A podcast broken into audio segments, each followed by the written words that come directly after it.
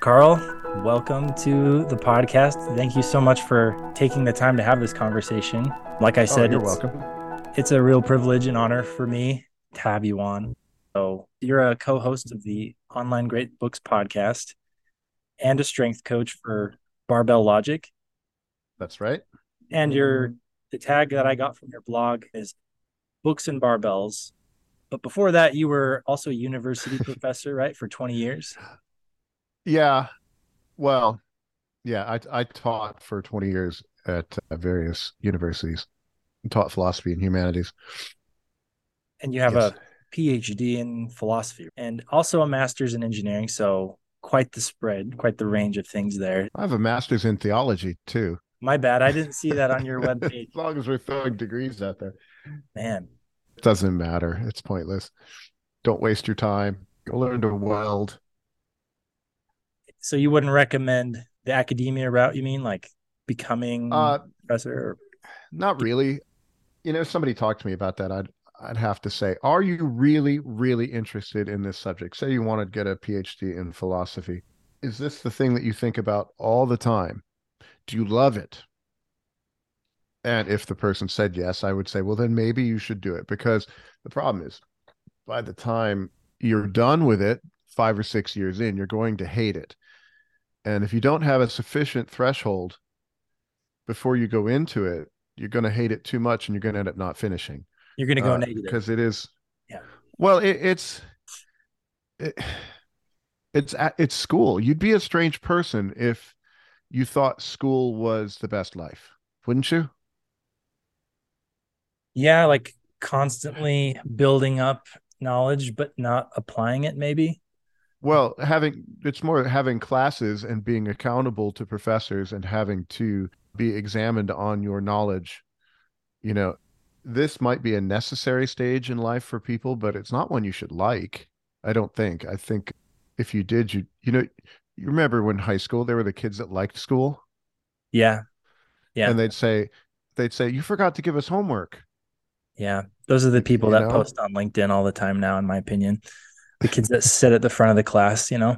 yeah, Yeah. i stay away from linkedin but so i and then i would say from a i don't know how much you want to get into this but everything is politics now and in academia everything is leftist politics so you have to consider that it might be very difficult for you to manage to get through academia if you are not sufficiently leftist Yeah. so if you are, you know, maybe you ought to do it. But so that I, I don't know. I mean, I, I think, gosh, I think something like online great books is is fantastic for most people with an intellectual bent.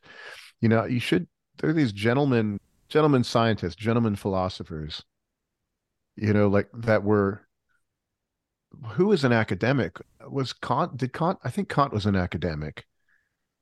I think he was a professor. Nietzsche left his cushy professor gig. You know, Hume didn't have a teaching position. Hobbes didn't have it. I think Hobbes worked at some government job somewhere. Kierkegaard uh, only taught Latin for a little bit, if I remember right. And that was Yeah. it. Well, can you imagine having Kierkegaard as a teacher? No. Or Wittgenstein for that matter. I'd be terrified. Yeah. Wittgens- Wittgenstein, when he got news of his his cancer diagnosis, his answer was good. Oh my gosh. So what I'm saying is, dear listener, that you have a mind. All of this stuff is accessible to you. It should not be behind the walls of academia. You shouldn't think that you need syllables after your name to have permission to read Heidegger. You know, if you want to, go ahead. If you go to the wingnut corners of the internet, you'll find people doing uh, lots of work on this kind of stuff, but Mhm. not academic. Academia is where you go for credentials. If you want an academic job, if you want to write, you know, for the leading journals, I guess. That's kind of the the theory behind online great books. that well it's not true that everybody can read this stuff. Everybody can pick up the book but they are hard. Not everybody's not everyone's going to be able to do it but a whole lot of people are going to be able to do it and it's going to be a lot more than is camped out in academia. So you know you run a seminar and i don't say this to to talk down about anybody but quite the opposite but when you you do a seminar and you're you're talking Aristotle with a carpenter. That's fantastic. That's exactly what should be happening. Yeah, that's the way Socrates did it, right? Right. Anyway, what was the question? Oh, that's okay. Yeah, I mean that that dovetails perfectly because most of the people I know outside of OGB, either they don't know about Nietzsche, or they like, yeah, I've heard the name, or they associate it with maybe anti-Semitism or something like that, or they're too intimidated to crack open something like the gay science or it's also called the joyous wisdom or different translations. And like what you said, you don't need to have an an MA to read Nietzsche. And I think you've said this before. These people were writing for you. And I've that's been very encouraging for me. Like, okay, I will take a crack at uh, you know the Gorgias. I'll take a crack at some Kierkegaard or whatever, and struggle, but I get a lot out. Yeah, well, he he wrote it for you. Nietzsche will say occasionally, "I am too early. I have not the readers yet." You know, there's some reader somewhere that that's out there ready for this book, and he's just kind of flinging it out there, and it might not be the people that you know the books didn't do very well in so, his lifetime. Yeah, yeah, somebody's somebody's out there to read it. Like, you know, Moby Dick, for example, just a disaster from a publisher standpoint. It wasn't until, you know, maybe 1920 that anybody started to read it. And if you've never read that book, that's a that's a kick in the in the gut. You know, it, it it takes a while for people to find this stuff. One thing I've heard you say about Nietzsche is that he's your friend.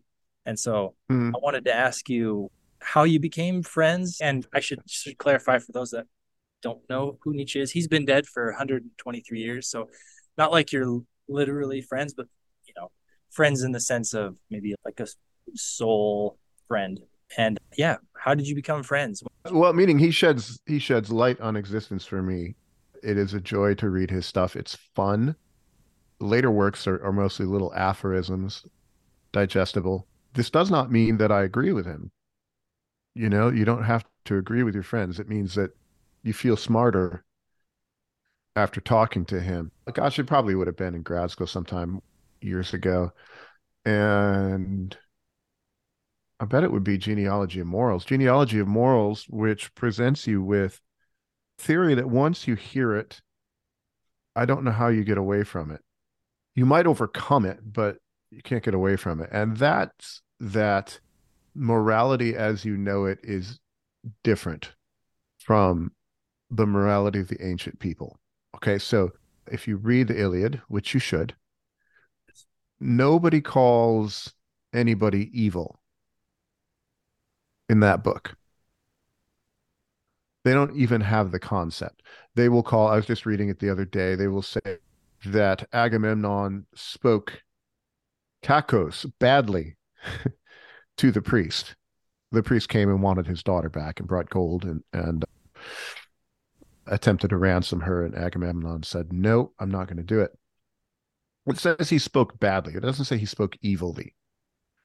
So what Nietzsche points out, and it it seems to to work out in the language, is that our language of good and bad originally was attached to aristocracy. Okay, so the aristocrat was called good, and everybody else was in contrast. So if you were the prince, then you were noble and beautiful. And if you were not the prince, if you were out in the field, the things that were attached to you were called, would be considered bad. Like, uh, heck, you can see this in language about color. I mean, this is a fraught issue, but t- they'll talk about white armed Hera. Well, why does Hera have white arms? It's because she doesn't go outside because she's a princess. I mean, she's the, the queen of the gods so if you get all sunburned and everything and you're dark you know so darkness gets attached to badness not evil badness because you know you're a field hand And then what he argues is that there has been a revolt, a slave revolt, where the the people in the fields have constructed a concept of evil and attached it to the nobility and have appropriated the concept of good for themselves. Like a slave morality versus an elite morality. Yeah. Yeah. And you look at it and you start to think, my gosh, I, I think that might be true, you know? And if you're a Christian looking at that, well, you have to, you know, you'll have to, to, it's interesting being a Christian who reads Nietzsche, but they're out there. And so you end up, so, so you come up with this this idea of slave morality and once you you get the concept from nietzsche then you see it everywhere. And so you would see it like this that and i again i don't mean to offend but people who, who are less well favored okay? People who are you know if you're like they're they joke on twitter if you're not over six feet and a man you know well i'm 5'11 so if you're like if you're short and you have some problems well, you, it, you think about it, it's like high school. You see those people that are doing well. So you see the football star and the beautiful girl that he gets to date because he's the football star. And your reaction is not joy in their in their their happiness. You know, how wonderful it must be to be able to carry a football for 150 yards in a game and then to get a kiss from the beautiful girl. How wonderful that no, no, what you do is say, I hate those people. Yeah, those people. Yeah. Well, why do you hate them?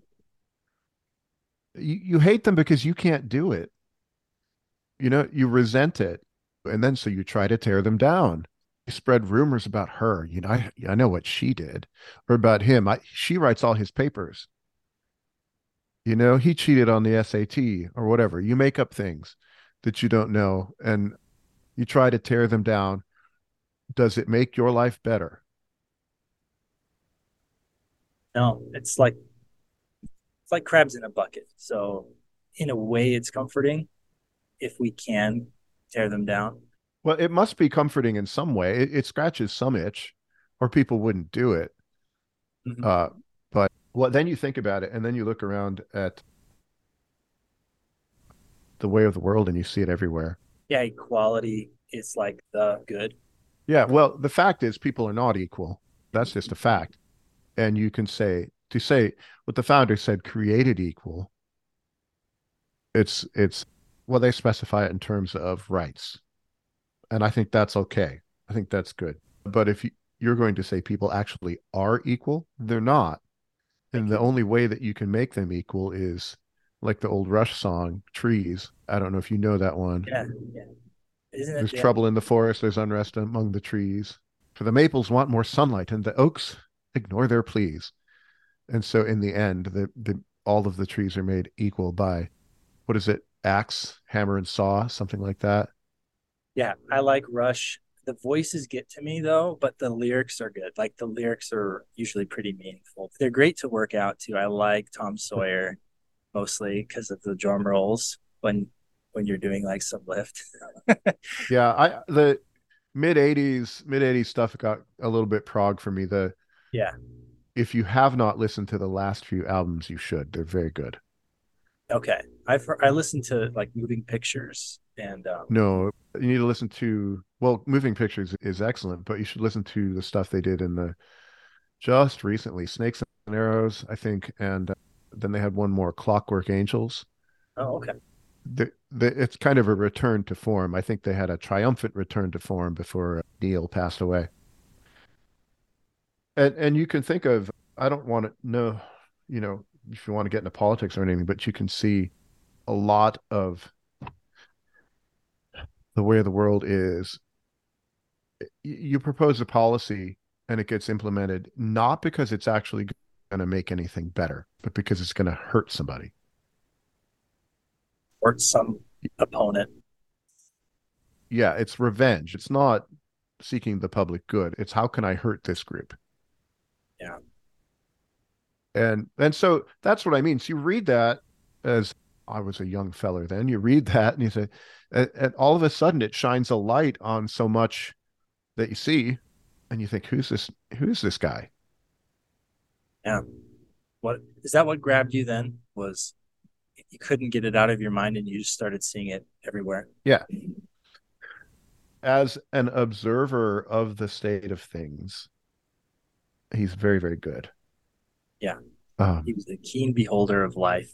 But I think to understand the gay science, it's like the antithesis of a philosophical treatise where you, you know, work through an idea. It's a bunch of disjointed aphorisms. So it's kind of chaotic. And I think that represents his idea of the chaotic universe. But one big premise is that God is dead. He was the one that originally said that. So what do you think he meant when he said God is dead? Uh, I'm trying to find it in the book. Do you remember which section it is?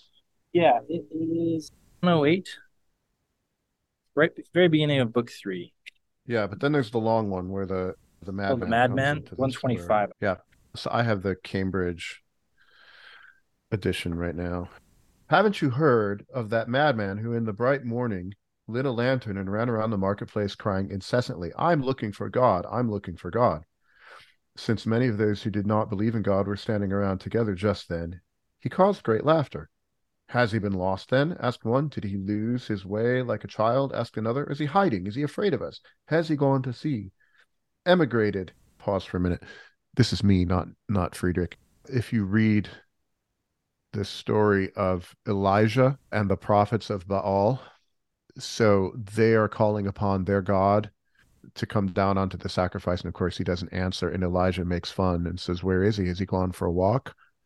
Is he out, you know, urinating? You know, it's Elijah like makes fun. So this recalls to me that story because Baal was absent or maybe didn't exist.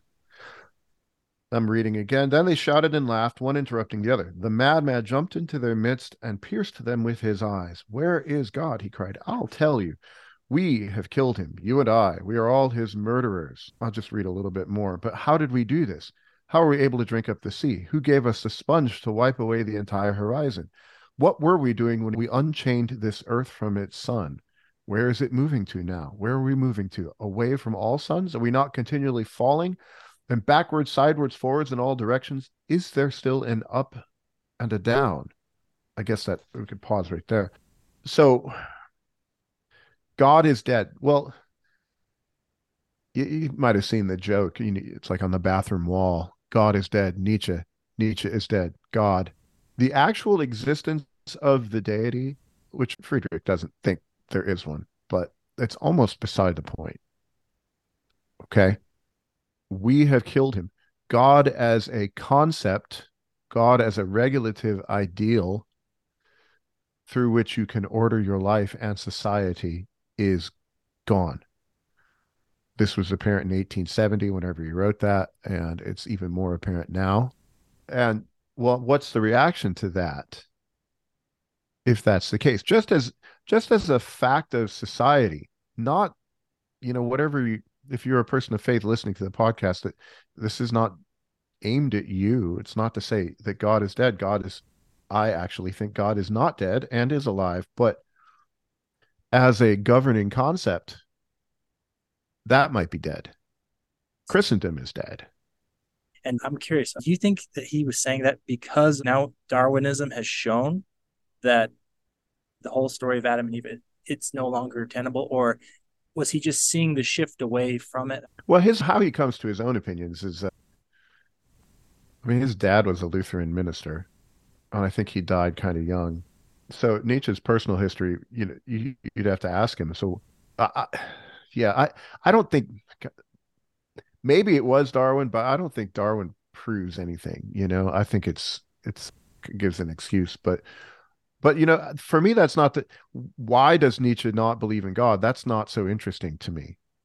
Okay, it's his discovery and examination of the consequences of widespread disbelief in God. That's interesting. So you, know, you kind of shrug. You're you're you're a high school sophomore, and you convince yourself there is no God, and you smile because you're so clever, you know, that you figured this out. We've all been there, right? and and then then you go about your business. You know, is that the is that the correct response if this is really true? you know you just you just shrug And Nietzsche says, is there even an up and down? Okay. Where do values come from?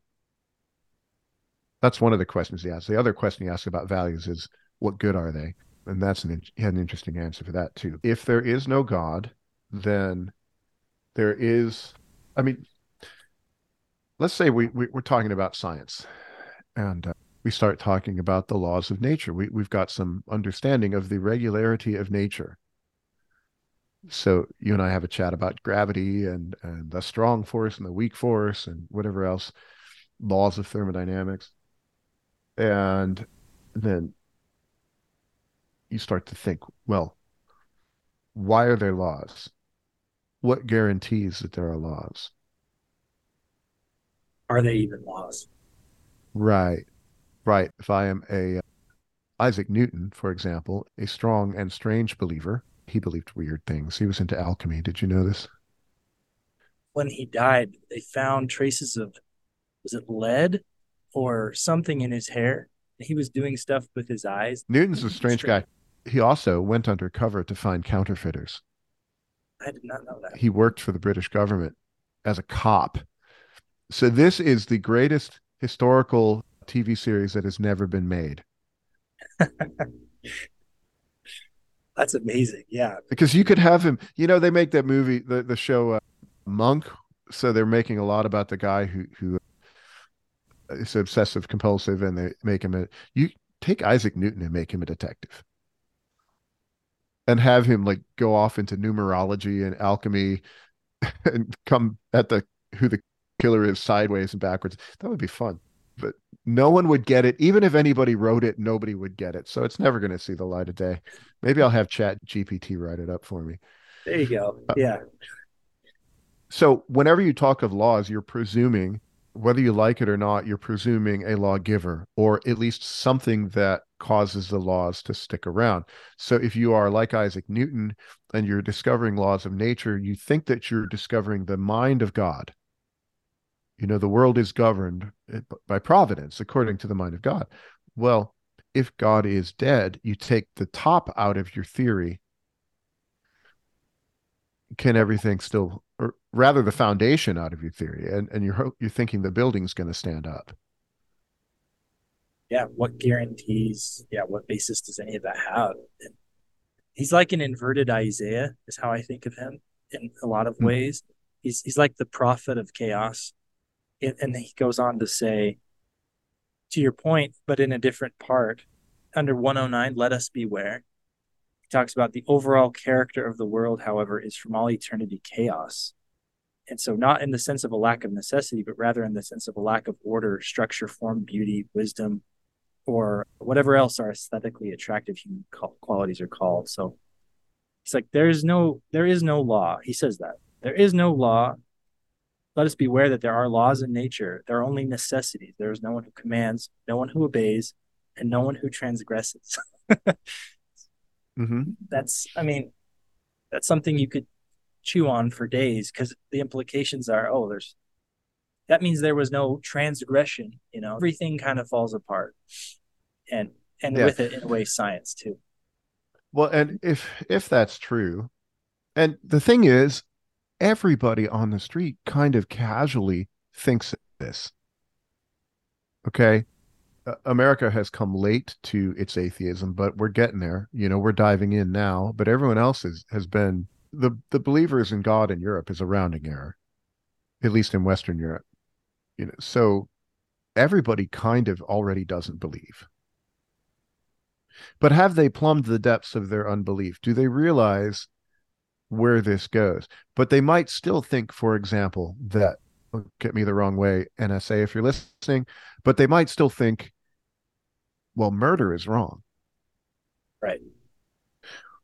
Why? Why is it wrong? Yeah. Well, and then they're just left to think, well, because it's just a, because it's the law. The premise is no longer there, right? Mm-hmm. Or I don't like murder. You know, it, it's wrong because I don't like it. Well, I bet I could find somebody where you would like it. Yeah. It becomes a matter of taste then yeah it becomes a matter of taste or or whatever it's a value but it's a value unmoored from the thing that that made it happen. And so you have a complete collapse of value systems, which I think is what he's talking about when he says, Is there still an up and down? Aren't we staring as though in an infinite nothing? How would you live then? Would you live as a, a nihilist? You know, I was just reading, I forget his name. I think Nietzsche mentions him at the end of the book. There was this philosopher of pessimism. He read Schopenhauer and and went further than Schopenhauer. Schopenhauer, I think, is the most optimistic pessimist. But this guy, oh, what was his name? I have to look him up. He was a young man and he wrote two philosophy books and he finished his second philosophy book and he hanged himself because that was it. You know, what was the point? I think he was 35. I forget his name. Mainländer, I think was his name that he published under. Mainländer. Yeah. Well, okay. So, dear listener, dweller in the 21st century, how will you live unmoored from all values? Well, Nietzsche's got an answer for you. You might not like it, but they need to be created. He thought since God is dead, the only thing left that can take up the redemptive qualities of Christianity is is art and making ourselves in a way, right? Hmm. Yeah, you have to. So this is a quote from actually book part. The book is divided into little chapters, like 360, and five big parts, but everything else is numbered. So this is in number one. Man has gradually become a visionary animal who has to fulfill one more condition of existence than the other animals. Man must, from time to time, believe that he knows why he exists. His species cannot flourish without periodically confiding in life. So, you know, dogs don't worry about this. For them, food and ear scratches or whatever is enough we're not aware of dogs worrying about any of this. Certainly, the lower lower animals don't. The human being has this thing where we we care about ourselves. This Heidegger says Dasein is the being that cares about its own being. Dasein is is his way of because he's Heidegger and he's kind of a jerk, but it's his way of naming the human being without saying human. It so you you you live in a world of value. Some things are worth mo- more than others. He says later in this passage, from time to time the human race will decree anew that there is something which really may not be laughed at. You know, there's going to be something that we take as a supreme value, but where does that come from? Humans are the animals that create values. Yeah. Or discover them. Mm-hmm. I, I like to think that we discover them, but well, discover not, then if you say discover, then you don't think God is dead. Exactly. I, I that was that was me showing my cards. I I do believe yeah. in objective value, and on a personal note, I I was a very religious person up until my late twenties, and then had kind of a breaking away from my faith, and it was extremely difficult. And so, it's only been funnily enough, reading the gay science and learning about Nietzsche, be, like you said, because because he plumbs the depths so far, he takes it to the utmost extreme of, okay, you don't believe in God. Okay, that means you're kind of signing up for X, Y, and Z. And there's a there's a really good passage. Oh yeah, 285. It's called Excelsior in my version, but he says, You will never again pray, you will never again worship, never again rest in infinite trust. You refuse to stand and unharness your thoughts before an ultimate wisdom, ultimate virtue, ultimate power. You have no constant companion, so like the Holy Ghost or the Spirit, right? You have no constant companion and friend for your seven solitudes. You live without view of a mountain. There is no longer anyone who will reward or punish you. And he then goes on and on and he says, Man of renunciation, will you renounce all of these things? And then he says, No one has yet had the strength to do all of that renunciation. So it helped me realize, okay, some very serious consequences. I couldn't have thought of this, but he did, and it's it's it's like a a limit. It puts a limit on your skepticism, and I I really appreciate that. I think it's very helpful. Yeah, I I, I think so. So that our our hypothetical high school sophomore who thinks that he discovers that there is no God, and then says, that's great. Now I can go do whatever I want with Susie. You know, values are gone. I mean, they might have a sense that values are gone. Like I remember William F. Buckley in one of his books. I know Scott hates him. I'm reevaluating him myself, but he had in one of his books, he says this is a typical argument for atheism. It's not the best argument, but it's a typical argument. It is premise one is I wish to have sex with my girlfriend. Premise two, the church forbids it. Conclusion, there is no God. yeah, that's some reasoning. You know, yeah. Yeah, I mean, this is a cheap kind of. Come on, just because you want to scratch a certain itch does not have any bearing on metaphysical truths of the universe. But uh, so let's say let's take your high school sophomore conclusion and let's see where, it goes. And and our friend Friedrich's going to tell you this is where it goes. You know, you you can't pray anymore. You can't adore anymore. There's no highest thing outside of you. Now, interesting things is where you go with that. Modern day Nietzscheans, which you can find, there's like five of them on Twitter. They call it vitalism. You know, so you have a choice to be a nihilist or, I guess, to ignore the problem or to embrace life.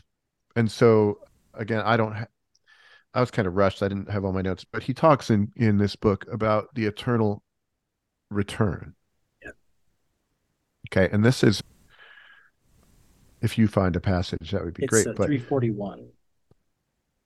It's a few places. Let's see what 341 says. So yeah, so I'm gonna re- I'm gonna read a little bit. Hopefully, uh, dear listener, you'll see how much fun he is, how beautiful his writing is. This is much better to read than Kant. What if some day or night a demon were to steal into your loneliest loneliness and say to you, This life as you now live it and have lived it, you will have to live once again and innumerable times again, and there will be nothing new in it, but every pain and every joy and every thought and sigh and everything unspeakably small or great in your life must return to you, all in the same succession and sequence, even this spider and this moonlight between the trees, and even this moment and I myself the eternal hourglass of existence is turned over again and again, and you with it, speck of dust. Would you not throw yourself down and gnash your teeth and curse the demon who spoke thus? Or have you once experienced a tremendous moment when you would have answered him, You are a God, and never have I heard anything more divine? Uh, I guess I'll pause there. So, to make the non-nihilist choice is to choose something. So nihilism is nothingism. So we're going to choose somethingism. But that something might be that your life is it. And what if it was just your life eternally? You know, what if you go out and you you look up at the sky and you see the turning of the stars if you live in a place where you can see stars and you think, well, you know, cosmologists have, have theorized about repeating big bangs and it might just be that over an infinite amount of time that i'm going to stand in this field an infinite amount of times. Can you be joyful at that? That's a tough one. Yeah because that's vitalism. Yeah. And make your life so you can say yes in a way right? Like live in a way so that if you had to or if that's what's going to happen yeah, then you could say absolutely is that is that kind of what he's getting at? I think that's part of it. You know, if if if there, it's going to be an eternal return, do I really want to eternally return and be uh I don't know, watching seven different Marvel movies? You know, what sort of life do you want to make for yourself? But you're you're not doing this in terms of eternal life that God's going to reward you for it because you don't, you know, you discovered as a high school sophomore there is no God and there is no reward, but you're just doing it for its own value. No, but it's its own value that that you have to construct. Yeah. That's hard. Like I don't think I could do that personally. My name isn't Nietzsche yeah.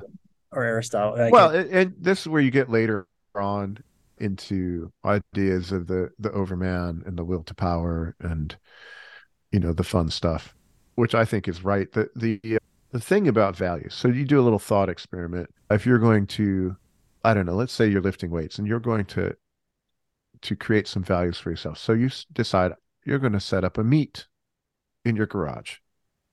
Okay. And well, you're not going to invite anybody because it's in your garage, but you're going to make yourself a trophy. And so then you go, you do your 135 deadlift and your 135 squat, maybe a bench press 95 pounds, and you say, I'm the champion. And you establish yourself the value of being the champion of the Nathan Cheever Invitational. Yeah. Okay. Is that any good? That's a hard one. I mean, like, no, but what is good anymore, right? what is good? It's what is good is self-directed. But if you're honest, if you're honest, so Nietzsche's big on honesty. Yeah. Some things that you value will not be as good as other things. So it needs to be grand, it needs to be glorious, and it might be that not everybody is able to establish values. Yeah. Not everybody can do this. Yeah, not everybody can do it. Some people are are ordinary folk. Not everybody's an overman. And I, I quote Heidegger in this a bit. Heidegger says somewhere only a God can save us now. One of his late interviews. He doesn't think there's a God either, so we're screwed. But you know, a God, a, a, divine being, somebody who can establish an order. Did you ever read Wallace Stevens? One of my favorite poems. I'll pull it up. Anecdote of the Jar. Okay. This is one of those moments of light from an English teacher in high school. It's a short poem. I placed a jar in Tennessee, and round it was upon a hill. It made the slovenly wilderness surround that hill. The wilderness rose up to it and sprawled around, no longer wild. The jar was round upon the ground and tall and of a port in air. It took dominion everywhere. The jar was gray and bare. It did not give of bird or bush like nothing else in Tennessee. I confess I don't understand the last line, but so you have this wilderness, this unorganized chaos. You place a jar in the middle of it, just a jar. It's a silly thing. And suddenly everything has an order in relation to the jar. All right. So I placed an Achilles in Ilium and round he was upon the hill and everything surrounding him. You know, you know what I mean? So you have you have somebody who establishes a system of values just by existing. And so I, am bringing up the Iliad here. So if you're unfamiliar with it, Achilles refuses to fight. Spoiler. I know you've read it, Nathan, but if your listeners have read it, he refuses to fight and he brings about a new thought on honor. Because Agamemnon thinks of honor in terms of you can measure it. You know, how much stuff do you have? How much things have the other soldiers voted to you? And Achilles says that he doesn't care about all of that. He is the greatest and needs to be honored. But for him, honor is something different. He even says, I won't take your money, which is weird. Ajax says, everybody would take the money. Why won't you take the money? And a lot of women. So, yeah. Yeah. Yeah. Yeah. And now, the reason it's able to be done is because it's done by Achilles, who is the greatest guy there on the beach. Everybody knows he's great. He can do it. Thersites couldn't, you know, or any of the unnamed people. I hate to say it, but you, the establishment of values is not something that you do on your own. Right. Uh, you could try it, but they're going to be small values, like my my little powerlifting meet. You pat yourself on the back for being the strongest person in your garage that day. It's ridiculous. Like a X Y axis, if you will. Like the X axis is power. So you're more powerful than me physically. So you're further on the X axis.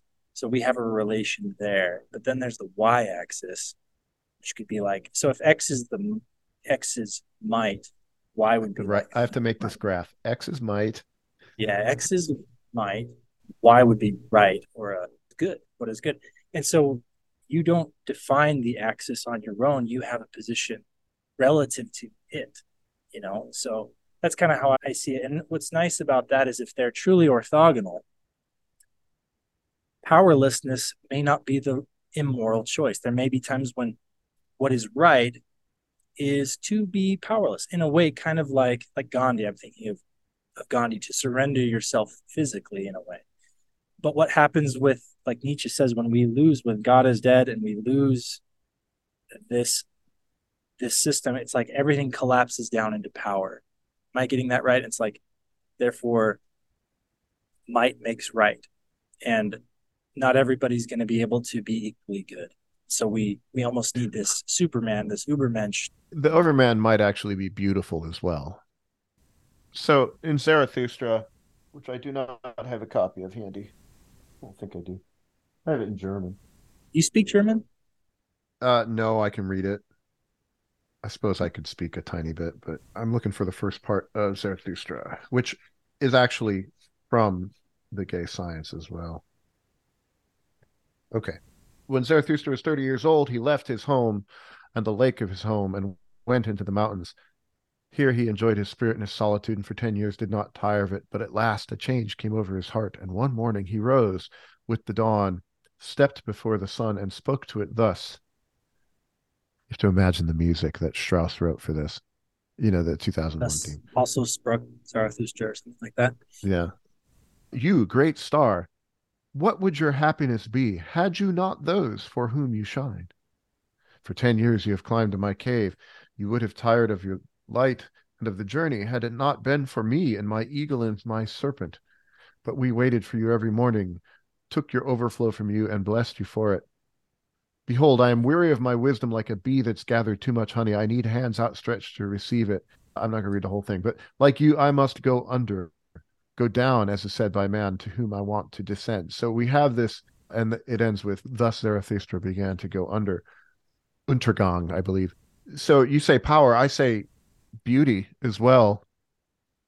You know, it, it's it's not it's not necessarily like a fascist imposition of values by making a law that you can't do something. It might be an aesthetic appeal you know, which the, the modern day Twitter Nietzscheans are big on. You know, you, you have to be you have to be good looking, you have to lift weights, you have to be they have to be beautiful. You know, how could you how could you live as a man thinking God is dead and just you know decay and and get up to 300 pounds playing video games and eating cheetos all day? That going to be your answer? Why not why not be glorious? He says we must become homers of our own lives. We must become the poets of our own lives.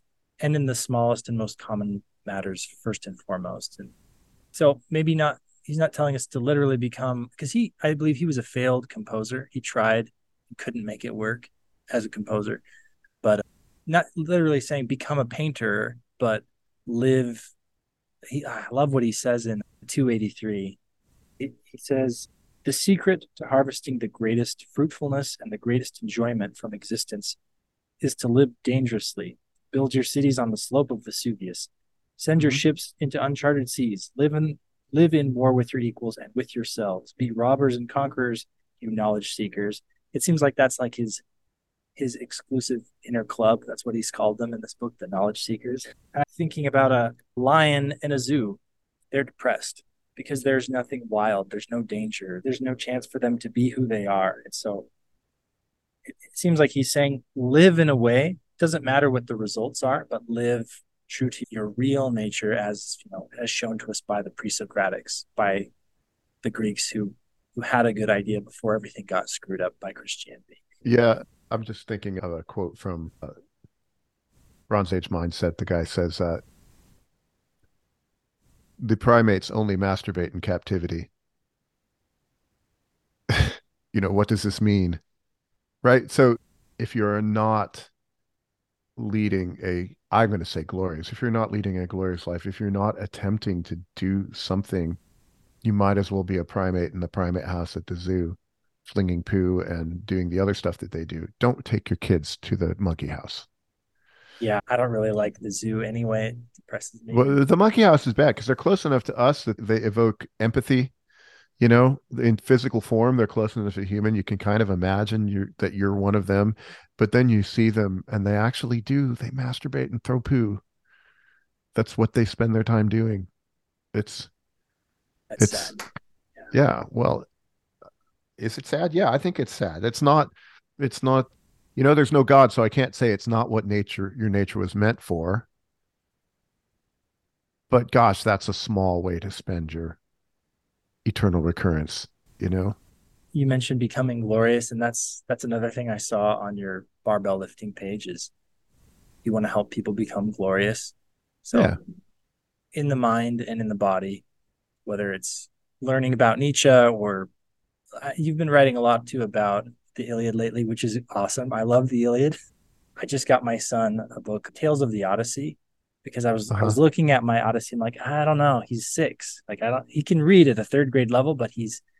I think he's going to get a little lost with all of the you know, the Athena stuff. So Yeah. now he's just obsessed with Cyclopses and the monsters, and he's loving it. But I sorry, I digress. But uh, I really just wanted to slip in one more question if I could. He kind of died before he died. I Mhm. think it was 1889. He Yeah, he saw a horse being ill-treated Yeah. across the road, and I forget what he said, but he, you know, tried to stop it and then collapsed and was an invalid for the rest of his life. Yeah, he broke. But if you could go back, say in time to 19 or 19, 1888 and have dinner with him in Turin, is there anything that you'd want to ask him or maybe challenge him on? Oh, I, I don't know. I, I I would enjoy the dinner. I think. I don't know. It's the question I have for the current crop of of Nietzscheans is since I I'm actually not one. I just really really like his writing, but the what he might even laugh at the question. You know, what would what can Christianity learn from it? You know, I think if you are a believing Christian, I think you need to come to terms with his critique. If your religion is nothing but slave morality, resentment, this is the problem. You know, if it's all about, um, Catholics say preferential option for the poor, and none of it's about repentance and becoming godlike, then I think his criticisms are, are good. You know, so I mean, it's like- it's like it's like asking what's a square circle. I would say, Friedrich, what would a Christian Nietzschean be like? Yeah, that's a good question. And then he'd probably laugh in his soup. Have you seen his mustache? yeah, yeah. If Soup could even get through that thing, I don't even know how he would. He'd have to like lift it up. It's walrus like. It's pretty impressive. You know, if anyone that is interested in becoming more of a better person, whether in mind or body, how can they find you in the interwebs? Well, you could just go to karlschudt.com. I have to spell it for you though. K A R L S C H U D T dot com. And there should be links to other things. You can find me at Online Great Books. I run a bunch of the seminars. We have our podcast. We have a couple of podcasts, but we're kind of on hold on one of them. We're the music and ideas with Trent Jones and Scott Hambrick, who knows everything about music. Unbelievable, the stuff that's in his brain. And then we have our main podcast, which is the Online Great Books podcast, which is coming out a little bit slower nowadays, but still active. And then you can find me at barbell-logic.com. You can look for me if you want coaching. We can get you strong. And then, you know, you can go from there. I don't know where you want to set as your values, but it's a lot better to be able to pick up heavy stuff. Yeah, I can't remember who said it, but stronger people are happier and harder to kill. More useful and harder to kill in general. Yes. Yeah, that's Rip's quote. And that that's kind of true. I mean, that is true. But interacting with the physical world, you are a physical being. You interact with the physical world all the time. Your state of mind will become much better if picking up your suitcase is not a struggle. Do it with excellence. Yeah, Yeah, Awesome. So we can help you. Well, like I said, we could. I'd love to talk more, and there's so much more Nietzsche there. So I hope people will take a crack at it. But thank you so much for your time. It's been a real pleasure. Oh, it's it's been fun. Música